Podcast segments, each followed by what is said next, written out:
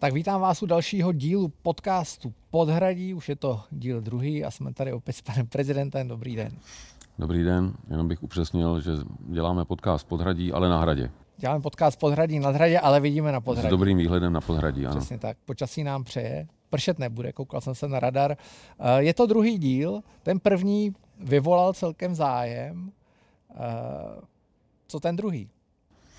No uvidíme, vzhledem k tomu, že se budeme bavit o tématech, která sice hýbou světem, dotýkají se každého z nás. Na druhou stranu pro velkou část veřejnosti jsou eh, ta témata těžko srozumitelná a pro většinu lajků eh, používá navíc to téma jazyk, eh, který je dost často nesrozumitelný. Takže budeme se dnes snažit přiblížit lajkům, jako jsem já, na tuhle složitou problematiku. Ta problematika je jasná. My jsme si dneska vybrali téma veřejných financí, což je asi ta věc, která eh, hýbe nejenom českou politiku, ale českou veřejností. Eh, kdybyste měl se řadit priority, kam veřejné finance řadíte i v tom svém prezidentství v těch následujících letech, tak kde by to bylo zhruba? No jeden z mých předchůdců říkal, že o peníze jde vždycky až v první řadě.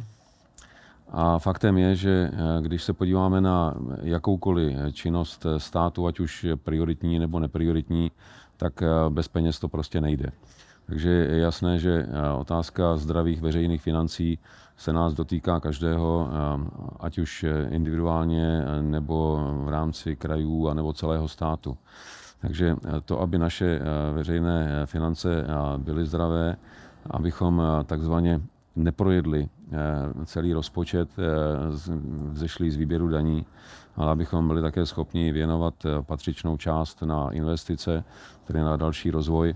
To si myslím, že jsou mimořádně důležité věci a i proto ta problematika veřejných financí je samozřejmě mezi prvními, kterým se věnuju.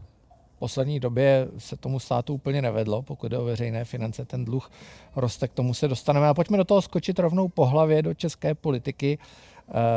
Eh, velká debata běží kolem konsolidačního balíčku, který je ve sněmovně, bude se ještě možná nějak maličko měnit. Eh, váš předchůdce Miloš Zeman říkal, že to je balíček chaotizační. Tak jak ho hodnotíte vy? Miloš Zeman určitě ví, o čem mluví, protože přece jenom té problematice rozumí víc. Na druhou stranu jeho hodnocení bude asi příliš příkré. Já jsem se o tom balíčku bavil s řadou odborníků, nejenom se svými poradci, a ti vnímají balíček jako snahu konsolidovat veřejné finance jako naprosto nezbytný. Můžeme se bavit o jednotlivých detailech, například e, o věcech, které vyvolávají emoce, jako je daň na noviny a časopisy, případně dělení časopisů na vzdělávací a nevzdělávací. Můžeme se bavit o věcech, jako je daň z tichého vína, ale e, v celku je, je naprosto zřejmé, že státní finance potřebují eh, konsolidovat, potřebují snižovat deficit, potřebují napravit eh, strukturu rozpočtu. Takže z tohoto pohledu eh, já ten balíček určitě podporuji a uvidíme, v jaké finální podobě výjde ze sněmovny co na něm bude ještě kontroverzního nebo ne. Ale hm, když se bavíme tady o nějakých 660 opatřeních, tak pokud by hm, i některé jednotlivé návrhy nebyly úplně podle libosti všech, eh, případně by ne, ne, neměly vést přímo k cíli, pak nemá smysl odmítat balíček jako celek, protože eh, nemít ho vůbec by bylo mnohem horší, než mít ho s některými drobnými výhradami. Vy jste už zmiňoval vaše poradce. My jsme s nimi točili eh, minulý týden a probírali jsme to s nimi, tak pojďme se na to podívat, co oni tomu říkali, promluví David Marek a samozřejmě Vladimír Bezděk. Občas bývá vládní návrh kritizován, že je to příliš slabý lék přirovnáván k nějakému jenom analgetiku a nikoli léčebné látce. Nicméně, tady je důležité položit si několik základních čísel. To, my, s čím my bojujeme, je tzv. strukturální rozpočtový schodek, který se dá odhadnout, záleží na metodě, ale na 200 až 240 miliard korun. A pokud ten fiskální balíček připravený vládou cílí celkem v příštích dvou letech na zhruba 140 140-150 miliard korun, a pak zasahuje významnou část tohoto strukturálního deficitu. A tudíž já bych nepodceňoval to úsilí vlády. Ono je důležité, cílí na velkou část toho problému, ale zároveň je potřeba být přiměřeně kritický a říct, že necílí na celý ten problém. To znamená, je potřeba se připravit na to, že bude muset být připraven další soubor opatření, který pomůže snížit ten rozpočtový schodek. Pro úplnost on nemusí být snížen úplně. Ono stačí, aby dosáhl takové úrovně, při které už ty dluhy neporostou nade všechny meze. Ostatně ta fiskální konsolidace by měla vést k něčemu, čemu se říká udržitelné veřejné finance. A to je dosáhnout stavu, kdy neroste dluh vlády v relaci k hrubému domácímu produktu. A to si můžeme ukázat třeba na grafu, který porovnává vývoj křivky veřejných financí bez reformy, kdy roste dluh vůči HDP nade všechny meze a k té žádoucí trajektorii, tedy dráze, po které se bude pohybovat, která sice povede k určitému nárůstu, ale ten někdy v čase dosáhne své limitní meze a dále už stoupat nebude. A to je právě ten stav, kterému ekonomové říkají udržitelné veřejné finance. A já bych tam dodal ještě jednu dimenzi. A to ono taky záleží na tom, v jak dlouhém časovém eh, intervalu tu dostačitelnost nebo udržitelnost, respektive ten rozdíl mezi tím velikostí toho problému vyjádřené tím strukturálním deficitem a tím zásahem toho fiskálního balíčku, tak v jak dlouhém období to posuzujeme.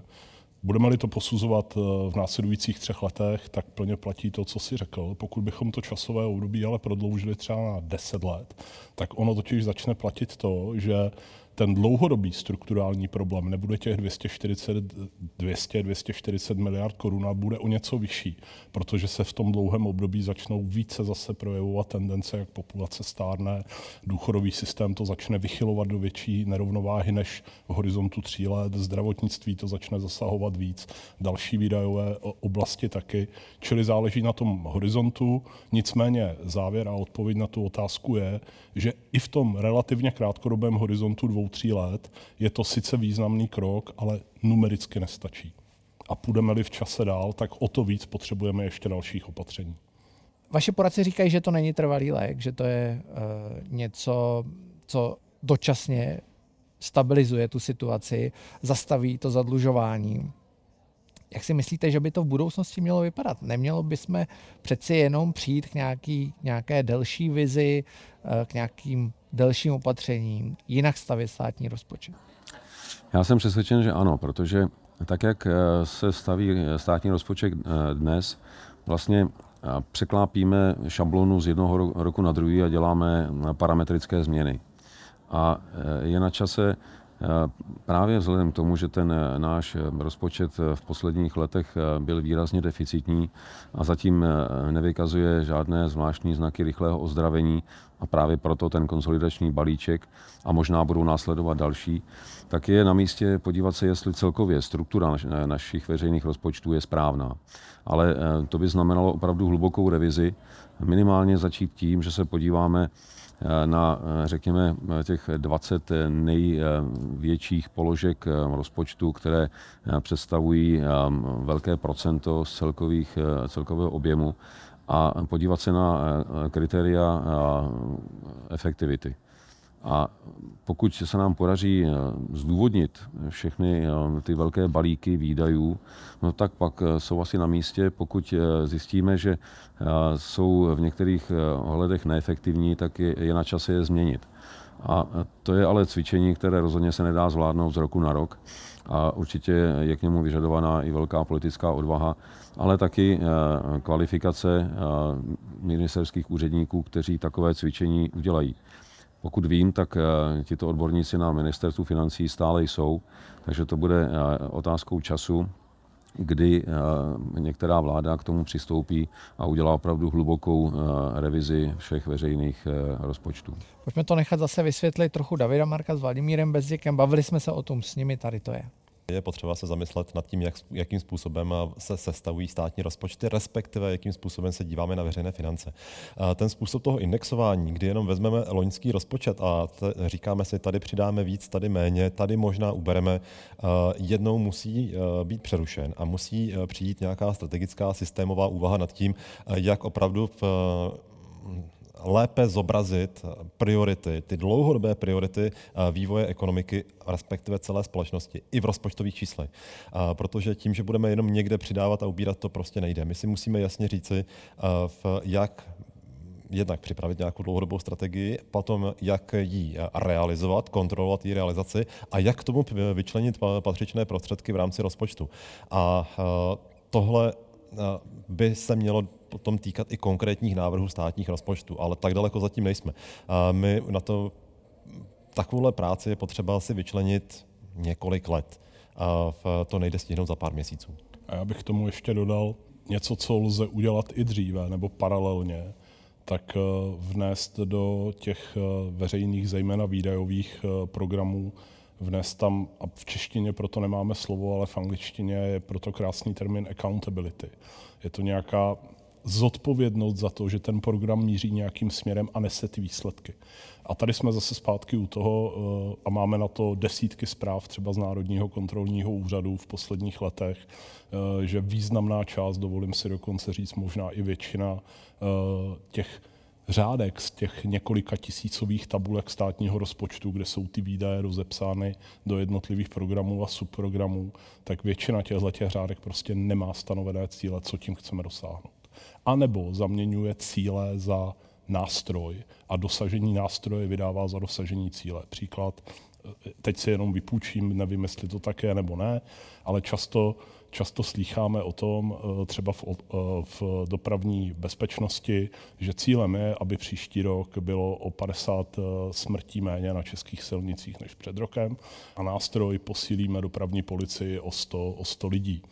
Ale už si nikdo nedá tu práci, jestli je to ten správný nástroj, jestli je tam korelace s tím cílem, jestli nejsou k dispozici nějaké jiné lepší cíle a tak dále.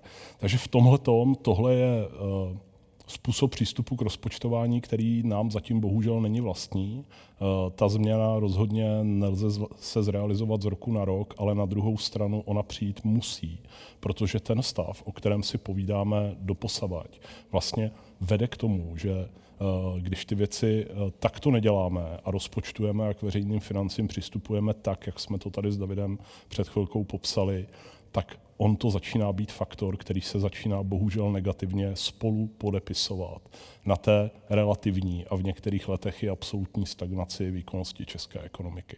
A to se plíživě tou ekonomikou rozšiřuje jako nějaká bolest, kterou vlastně platíme všichni. Ono i to zodpovědné rozpočtování bude bolet, ne že ne. Ono to totiž eh, v plné nahotě ukáže, že řada výdajů je neefektivních nebo nedostatečně efektivních a bude to vyžadovat jejich korekci nebo třeba i zrušení. Ale na druhou stranu eh, to vytvoří prostor eh, pro jak polštář v případě dalších krizí, ale vytvoří to prostor pro realizaci těch priorit, které by paralelně měly být identifikovány a určeny. Stavět rozpočet na zelené louce to je asi to slovo udělat určitou revizi toho, co má stát dělat, co dělat nemá, už jste, už jste to sám říkal. Eh, to vyžaduje velkou politickou odvahu. Myslíte si, že ta současná politická scéna nebo současná vláda, spíš politická scéna, my nevíme, kdo tam bude za pár let a tohle je běh na, na delší trať, že tu odvahu má? No, eh, současná vláda projevuje eh, značnou odvahu, protože přichází s eh, návrhy zákonů, které v principu jsou nepopulární. A ona s nimi přichází možná ani ne tak proto, že by byla tak odvážná sama o sobě, ale mm, z části proto, že jí nic jiného nezbývá, protože pokud by nekonali, tak se ty problémy začnou opravdu vyhrocovat. Ale samozřejmě je dobře ocenit, že vůbec s těmi návrhy přichází, protože nepopulární bez pochyby jsou. Rozpočet na zelené louce, případně ta, řekněme, hluboká, široká revize, o které jsem mluvil, bude nezbytná, protože náš stát, byť si to asi mnoho lidí nemyslí, tak vynakládá opravdu mnoho prostředků na to, aby se lidem žilo dobře a začínáme se tak trochu vymykat eh, z průměru třeba i v Evropě, protože eh, ve výdajích na občana v různých oblastech eh, jsme na prvních místech v Evropě a ten stát se stará skutečně o mnoho věcí, o které se v jiných státech starají méně, anebo vůbec. Jinými slovy, v jiných státech třeba spoluúčast občanů na některých oblastech, jako je vzdělávání, zdravotnictví, je podstatně vyšší. A vzniká tady fenomén, který se někdy kriticky nazývá, že se dostáváme do doby nárokové, kdy ten stát zajišťuje blahobyt občanů v míře dříve nevýdané, na kterou si ale velice rychle zvykneme a potom ji považujeme za standard a od toho standardu vlastně očekáváme, že ten stát bude stále navyšovat. A jak se ukazuje, tak eh, to není dlouhodobě udržitelné. A je proto na místě začít opravdu férovou veřejnou debatu na téma, co všechno by měl a může zajišťovat stát, v jaké míře, jak se podívat na strukturu veřejných rozpočtů, do jaké míry a čeho by se měli účastnit eh, občané a hlavně eh, k tomu připravit eh, pokud možno srozumitelnou informační kampaň a srovnání i se zeměmi v Evropě, abychom si nevyzobávali příklady jednotlivých zemí, jako že třeba v Polsku jsou levnější potraviny a v Německu je levnější elektrická energie, ale podívali se na souhrn třeba 10-20 základních kritérií a podle nich eh, se potom eh, eh, podívali na to, jak si vlastně v tom evropském srovnání Česká republika stojí. To je nicméně program na desetiletí. My jsme si zažili v minulosti, že to, co prosadí jedna vláda, tak ta druhá torpéduje. Bavíme se třeba o důchodové reformě, kterou už jsme měli, pak jsme o ní přišli, prostě dal, další vláda ji zrušila. Není tam třeba nejenom informační kampaň a celá řada dalších věcí, ale i obecný souhlas na politické scéně, aby to byla nejenom vláda, aby to byla i opozice. Zatím to tak úplně nevypadá. To naprosto bez pochyby, protože eh, v rostoucí míře, když se díváme na problémy dneška, ať už jsou eh, bezpečnostní eh, nebo rozvojové, tak mají horizont, který výrazně přesahuje volební období kterékoliv vlády. A z toho pohledu považuji za zásadní, abychom byli schopni se eh, shodnout na dlouhodobých prioritách, na něčem, co už dlouho chceme a zatím nemáme, takže je to takový náš český jety a to je ta naše národní vize. Jak, jak bychom vlastně chtěli, aby Česká republika vypadala, a jakým směrem by se měla ubírat. Je mnoho dílčích úsilí na tom tu vizi zpracovat a teď konečně se dostáváme do stavu, kdy se nám ty jednotlivé proudy začínají zbíhat. A já jsem s některými v nich v kontaktu a jsem připraven k tomu nabídnout i nějakou koordinační roli. A v okamžiku, kdy se nám podaří tuto velkou vizi definovat, tak nám z toho potom celkem přirozenou cestou začnou vyplývat ty základní priority. A na těchto prioritách, aspoň z hlediska jejich definice, bychom měli najít eh, schodu mezi eh, vládními i opozičními stranami, alespoň na definici toho cíle. Potom eh, na definici těch cest, jakými se k těm cílům dostaneme, tam se samozřejmě můžeme lišit, ale nemělo by docházet k tomu, že budeme měnit právě ty dlouhodobé strategické cíle s příchodem každé nové vlády. Nejenom, že to je nesystémové, ale stojí nás to spoustu času, ale i peněz. Vy jste zmínil důchodovou reformu. Pokud bychom ji udělali v té podobě, eh, o jaké eh, hovoříme dnes před těmi deseti a více lety, kdy eh, byla na stole, pak bychom dnes zcela jistě neřešili problémy, které máme. Zmínil se důchodovou reformu a vrátím se ještě maličko k vizím, než, než přejdeme na důchody. My s chodou okolností točíme opravdu pár desítek minut po té, co, co premiér Petr Fiala představil svoji vizi na, na konferenci. On tam já jsem si to rychle načet, on tam říká, že eh, Česko by mělo být křižovatkou Evropy do deseti let. Ta jeho vize se týká energetiky, vzdělávání, eh, veřejných financí samozřejmě, celé řady dalších věcí. Chcete mít taky svoji vizi? Chce, on, on to jasně řekl, řekl, tady to je, to je ono, to jsem já a tohle budeme dělat. My jsme se o tom s panem premiérem eh, bavili i při včerejší pracovní večeři a, a eh, je to téma, které se opakuje periodicky na různých úrovních. Já si myslím, že to je naprosto v pořádku, eh, že jednotliví lidé, případně organizace nebo skupiny lidí mají nějakou vizi při absenci té sjednocující. Ale tak, jak jsem o tom s Petrem Fialou mluvil, tak on ji prezentoval jako svůj přínos do diskuze, ne jako nutnou tu národní vizi. A tak bychom to asi měli v současné době brát, že jsme v etapě, kdy všechny ty podněty začínáme sbírat a snažíme se je dát do jednoho proudu, dát tomu jednotný tvar.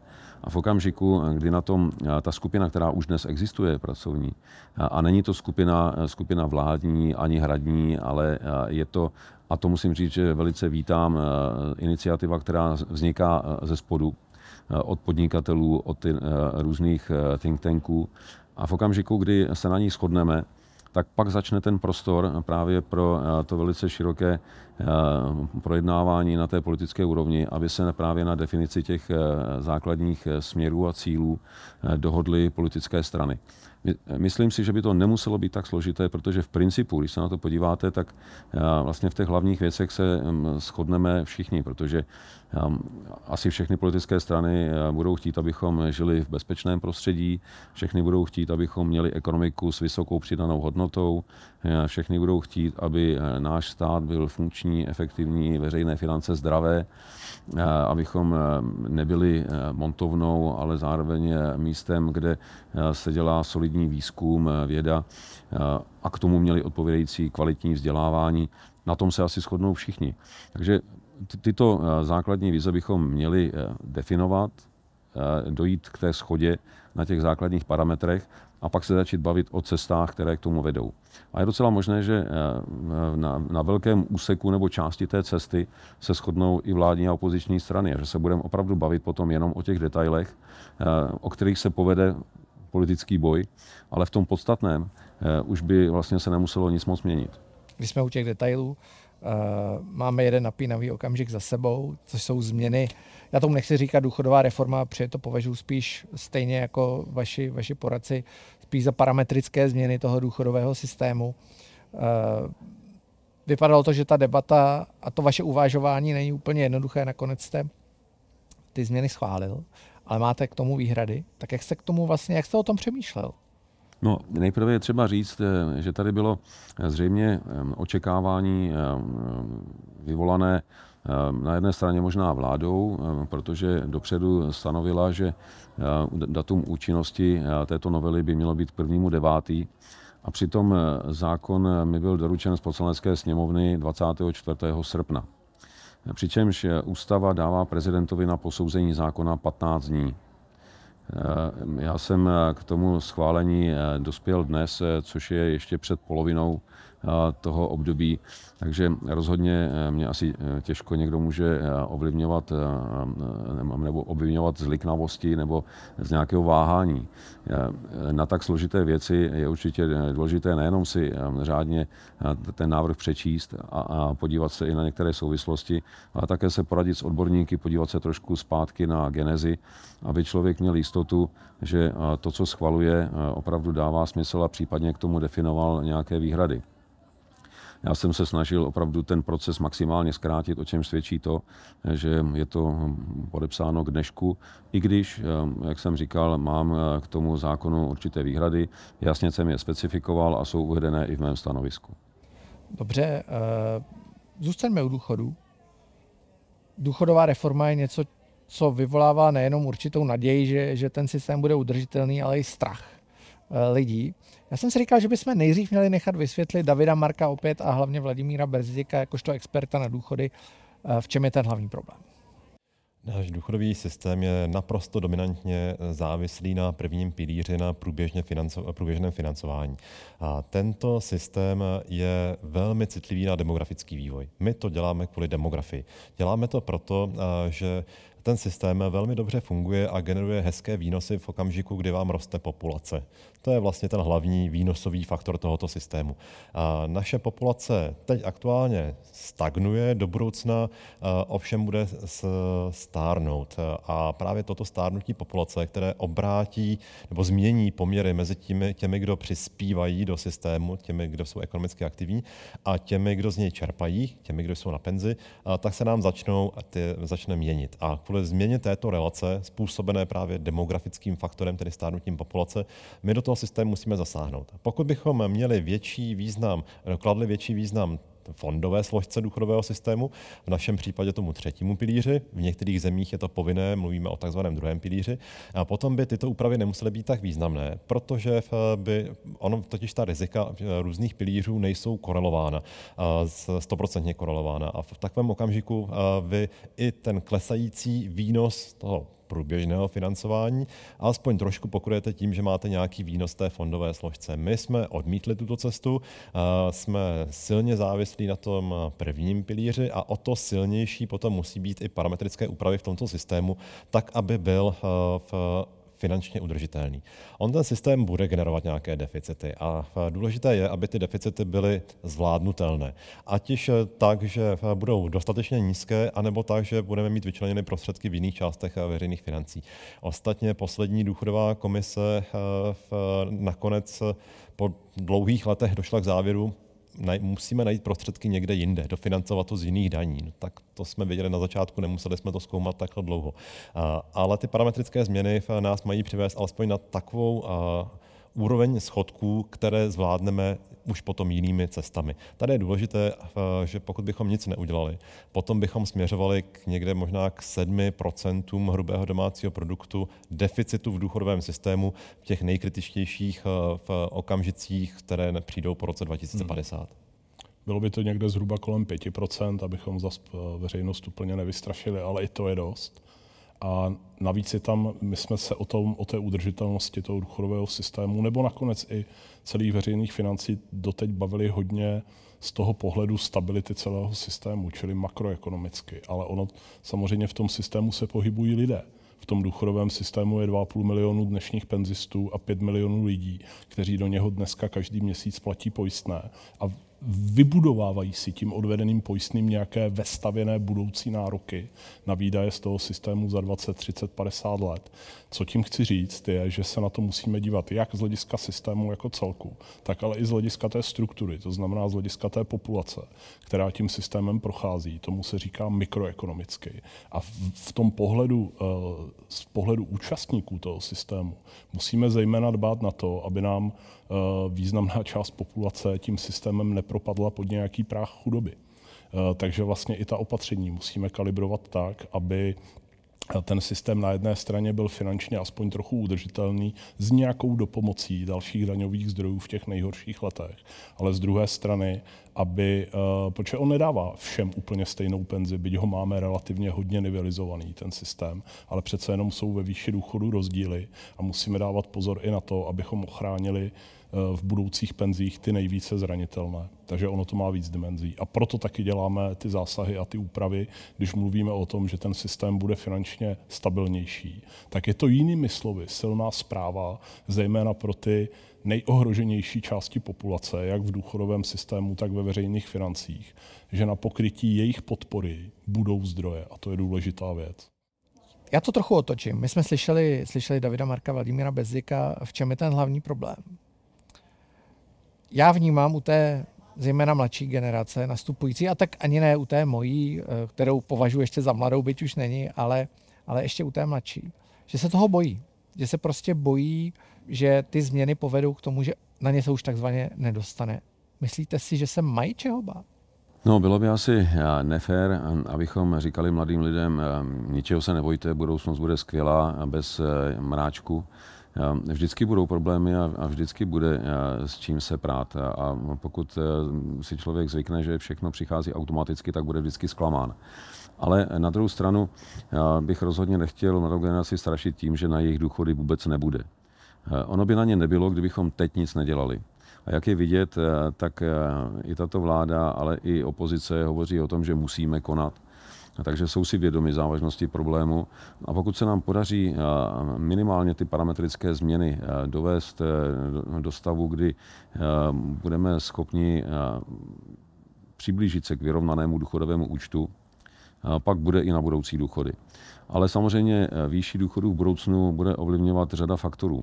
Na jedné straně to bude demografie, tedy kolik eh, lidí se eh, bude rodit eh, a bude se účastnit pracovního procesu a pak bude odcházet do důchodu, délka dožití, to znamená zdravotní stav populace, výkonnost ekonomiky No a potom také schopnost mít vyrovnaný účet na důchody, nebo alespoň takový, který budeme schopni dlouhodobě, dlouhodobě udržet. Asi se to neobejde bez toho, že ti lidé si budou muset možná spořit víc, nebo určitě spořit víc sami, než tomu bylo u těch předchozích generací, což eh, samozřejmě souvisí s tím demografickým vývojem. Co byste jim vzkázal? Já si myslím, že za mě to málo zaznívá. Vy můžete, budete mít důchod, který bude asi velmi slušný, ale pokud se chcete mít ještě líp, tak si na něj musíte uspořit. No, já, si myslím, že to souvisí i s tím, abychom eh, hovořili velice otevřeně, co vůbec znamená žít v demokratické společnosti že to eh, je na jedné straně o velké svobodě, na druhé straně také o velké zodpovědnosti. A nejenom za demokracii jako takovou, ale sám za sebe. A v různých eh, demokratických zemích eh, se míra toho tlaku na samostatnost liší. Vidíme třeba, jakým způsobem zajišťuje sociální a jiné potřeby občanů systém třeba ve Spojených státech a jak výrazně sociální jsou, jsou evropské systémy. Jsou to demokracie na obou stranách Atlantiku, přitom s naprosto rozdílným přístupem.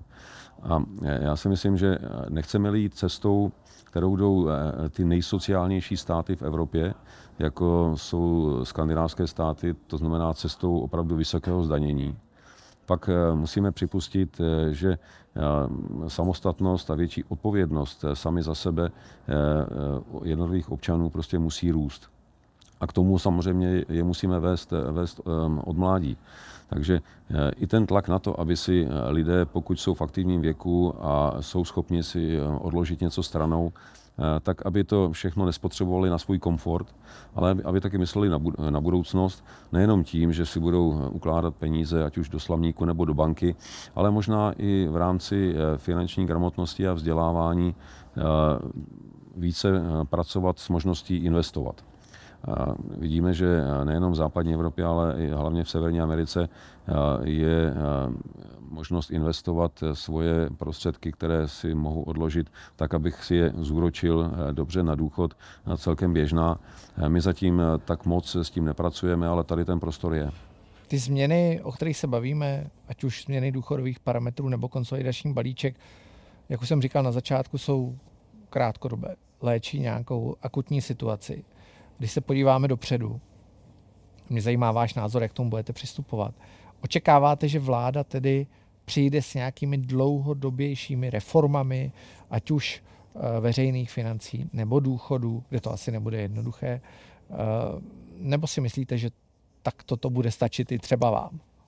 No, rozhodně očekávám, že by tato vláda eh, přišla s nějakou dlouhodobou reformou veřejných financí. Spíš asi bude eh, úspěchem, když se jí podaří prosadit eh, konsolidační balíček, když se jí podaří prosadit důchodovou reformu, tak jak na tom pracuje Ministerstvo práce a sociálních věcí. A vlastně ten eh, právě podepsaný návrh zákona má být takovou první fází té důchodové reformy. Ale důchodová reforma jako taková bude určitě fungovat po delší období a bude na dalších vládách, eh, jestli přijdou s dalšími konsolidačními balíčky, eh, a které zase osloví, dejme tomu, dva, tři, čtyři roky, anebo eh, jestli pod tlakem situace, ale nebo také z vlivu vlastní odvahy a prozíravosti zahájí tu hlubokou revizi veřejných financí a začnou proces, který by mohl vést k dlouhodobé stabilizaci veřejných rozpočtů. My už jsme se o tom bavili úplně na začátku a to je stavba těch rozpočtů, protože u konsolidačního balíčku eh, my nevidíme úplně, jak to na konci dne bude vypadat, to uvidíme až v návrhu státního rozpočtu, který teď aktuálně se objevil v tom eklepu, v tom systému, kam se, kam se eh, zveřejňují zákony. Eh, co od toho čekáte? Jak k tomu vlastně budete přistupovat? Protože Miloš Zeman váš předchůdce často kritizoval stavbu těch rozpočtů, říkal, že je netransparentní, tohle se mi nelíbí, tohle se mi nelíbí. Tak máte nějakou vizi, nějakou představu, jak k tomu přistoupit? No, vzhledem tomu, že nejsem profesí ekonom, tak se samozřejmě budu zaměřovat na ty parametry, které přísluší nejenom tedy mé funkci, ale i tomu, co by asi běžný občan měl vědět. A sice, že ten návrh rozpočtu je transparentní a nejenom v tom, co nazýváme státním rozpočtem, ale to, co nazýváme veřejnými financemi. To znamená i všechny fondy, jako je například fond nemovité infrastruktury a další, eh, ve kterých eh, se eh, různě přesouvají peníze a potom se s těmi statistikami dá různě pracovat.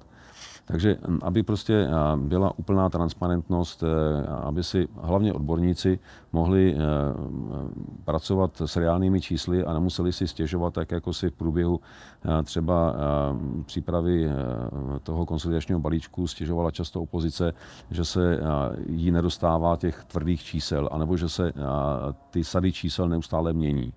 Myslím, že ta transparentnost by tady hodně pomohla, protože máme eh, hodně odborníků, kteří nemají zájem eh, na tom, aby finance byly pravicové, levicové, prostě by chtěli, aby ty finance byly zdravé.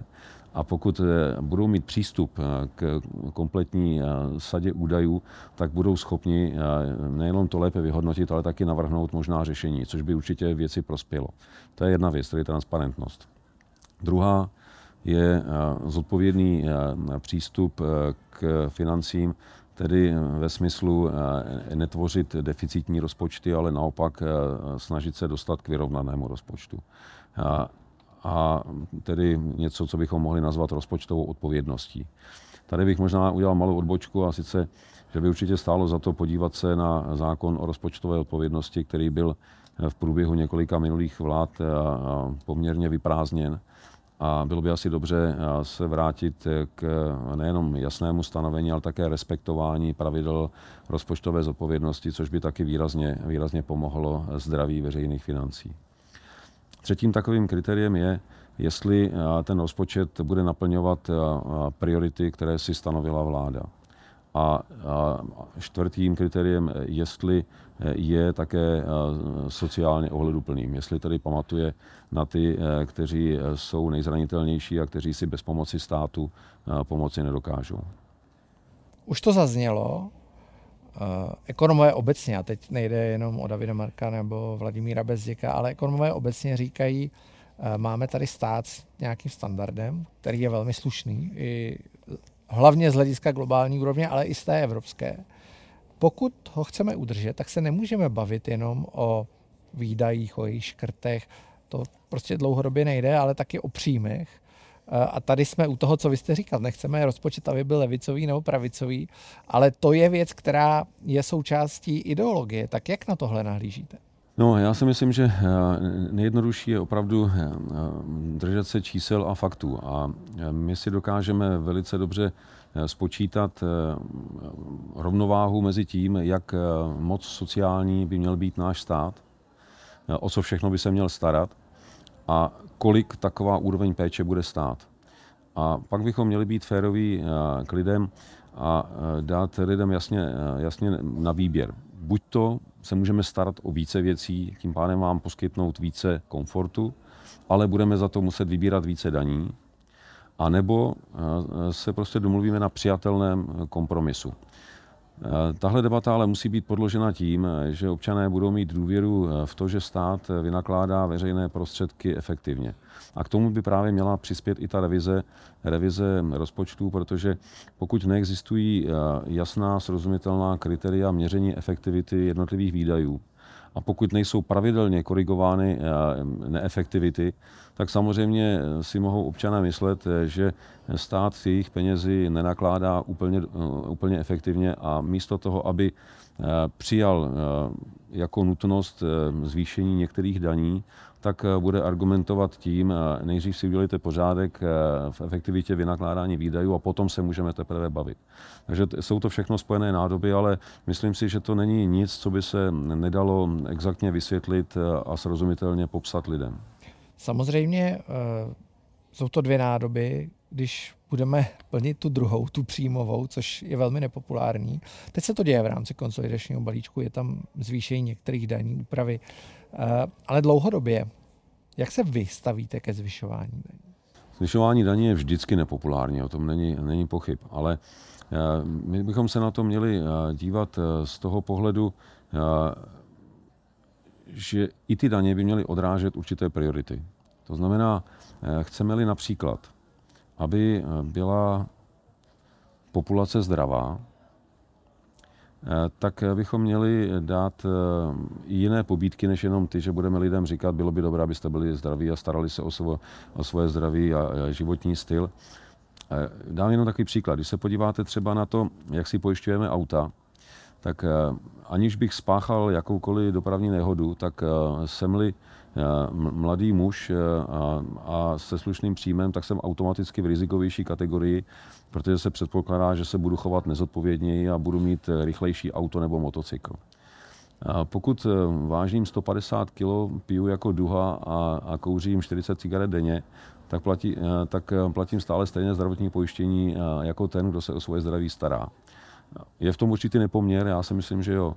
Takže možná, kdybychom se dívali na tento způsob, eh, řekněme, na jedné straně pobídek, ale na druhé straně i příjmů, tak eh, se eh, můžeme dostat ke stavu, který bude vnímán jako, jako férový, ne, ne úplně všemi, ale, ale povede k tomu, že teda bude ve státní pokladně více peněz a zároveň budou lidé motivovaní eh, k těm prioritám, které stát vidí jako správné a které nakonec lidé si sami odsouhlasí, když eh, si eh, svoje strany volí. To je mimochodem bod, který má vláda v programovém prohlášení. Zatím k němu minister zdravotnictví se neodhodlal, není to, není to zjevně úplně jednoduché a směl se u toho a mě by to vlastně zajímalo za tu dobu, co jste na hradě, ještě se maličko vrátit uh, k té politické odvaze, vizi. Zkusím to říct úplně co nejjednodušeji. Jste zklamán z toho, jak vidíte politiku, nebo ne? Já nejsem zklamán. Já eh, vycházím z toho, eh, co asi všichni víme, když se s politikou aspoň trochu chceme seznámit, že politika je umění možného. A v tomto případě, eh, jestli eh, vznikne eh, vláda, která je složena z pěti politických stran, no pak dopředu všichni musíme počítat s tím, že tato vláda bude muset přijímat celou řadu kompromisů. A v ideálním světě bychom řekli, tak vláda má nějaké svoje programové prohlášení, na základě programového prohlášení vznikne strategie, jak to programové prohlášení naplnit a pak jednotlivé strategie dílčí, které povedou k naplnění eh, těch cílů. My jsme eh, viděli vznik vlády, viděli jsme vznik programového prohlášení, ale strategie jako taková už potom nevznikla, stejně tak jako eh, implementace jednotlivých priorit se nedostala už do podoby těch dílčích strategií. A já to vnímám eh, jako daň tomu, eh, eh, tomu získávání kompromisu, daň tomu umění možného. Takže asi je potřeba se na to dívat opravdu realisticky, co je dosažitelné a co není a to odečíst od těch našich požadavků, které na, na politické strany, případně vlády máme. Vy už jste zmiňoval, že některé ty výdaje nebo stát jsou neefektivní. My to vidíme na papíře. Nejvyšší kontrolní úřad eh, nedávno poměrně ostře kritizoval, teď nedá se říct koho přesně, ale český stát obecně, eh, kdy říkal, že my se měníme postupně. Celá ta česká ekonomika z té tržní se mění na ekonomiku. Vy jste mluvil o nárokové z hlediska lidí, ale eh, NKU mluvil o dotační ekonomice a tudíž nárokové i z hlediska firem, což je věc, která je možná nějaké vývojové stádium a možná je to něco, co nás může dost omezovat v těch následujících letech. Tak je, je tohle téma, které vnímáte? Dotace, eh, těch je všude hromada. Vláda slíbila, že škrtne zhruba 50 miliard. Nevíme ještě, ještě úplně které. Tak vnímáte i tenhle problém? No, ta debata o dotacích se vede dlouhodobě a většinou v emotivní než racionální rovině. Někdo populisticky řekne, škrtněme všechny dotace a máme tady hned eh, x stovek miliard.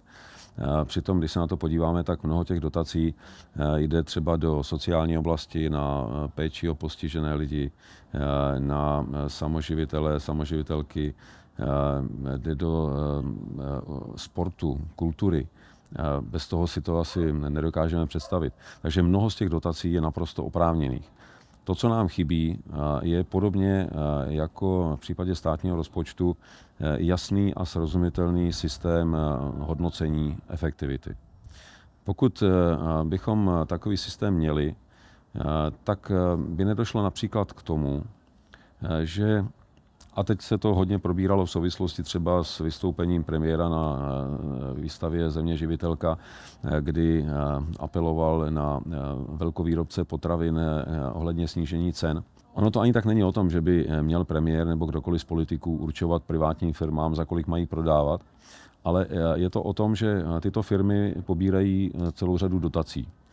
A Některé ty dotace jsou víceméně povinné, některé jsou potom eh, eh, řešené státem, ale eh, pokud bychom měli vzorec nebo nějaké opatření, kdy z, jakýho, z jakéhokoliv důvodu vzrostou zisky společností, které jsou dotované nad nějakou míru, tak bychom jim krátili dotace, tak stát samozřejmě výrazně ušetří. A ti výrobci nepřijdou o možnost eh, dále, dále eh, poskytovat eh, svoje služby, protože budou z hlediska příjmů vlastně na stejno. A samozřejmě, že když roste, rostou ceny vstupů, tak se to musí projevit na nárůstu cen, ale zisky některých těch společností byly 120 a třeba i 160% a přesto dostávají dotace v plné výši.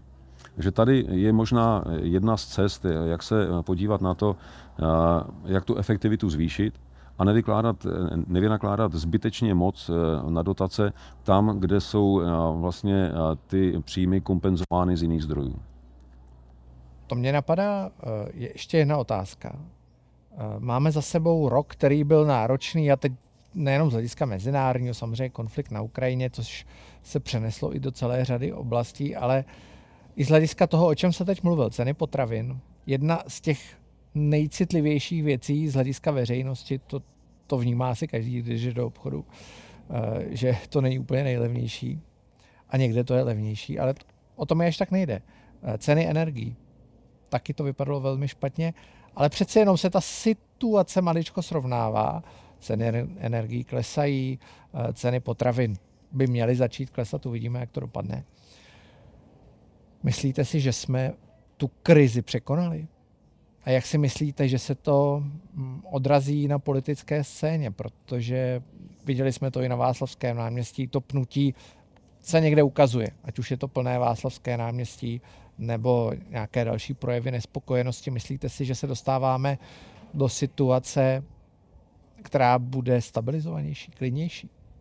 Podle mnoha ukazatelů eh, je zřejmé, že eh, z té krize se dostáváme pomalu ven. Eh, v některých ohledech možná pomaleji než některé další země.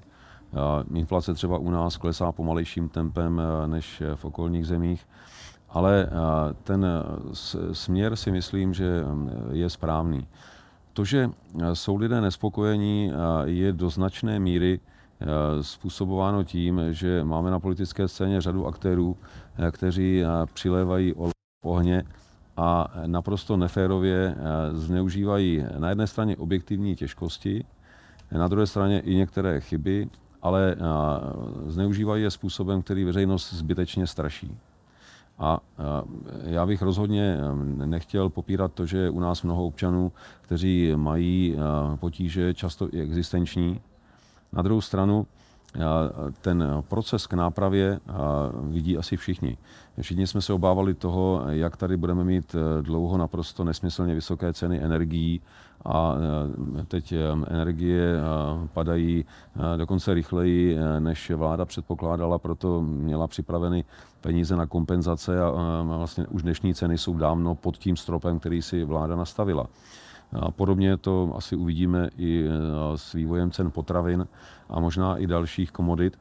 Na druhou stranu i vláda přijímala opatření k růstu mest, k růstu důchodů.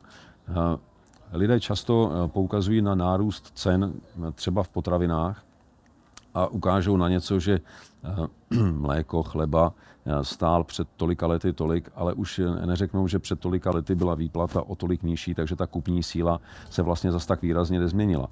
Ale tím neříkám, že potraviny skutečně se tomu růstu teď neutrhly, o tom není pochyb. Ale opravdu si nemyslím, že bychom byli jako země na tom hůř než kterákoliv jiná, která byla postižena dopady války na Ukrajině. A možná jsem trochu optimista v tom, že se ta situace postupně bude stabilizovat, pokud budeme schopni ubrat na rozmíchávání emocí a naopak se budeme snažit veřejnosti ukazovat fakta, dávat jí jasné příklady toho, že ten vývoj rozhodně není od desíti k pěti a že není důvod obávat se nějakého kolapsu společnosti. Já myslím, že to bylo pěkné závěrečné slovo. Já moc krát děkuji za rozhovor a mějte se. Děkuji taky.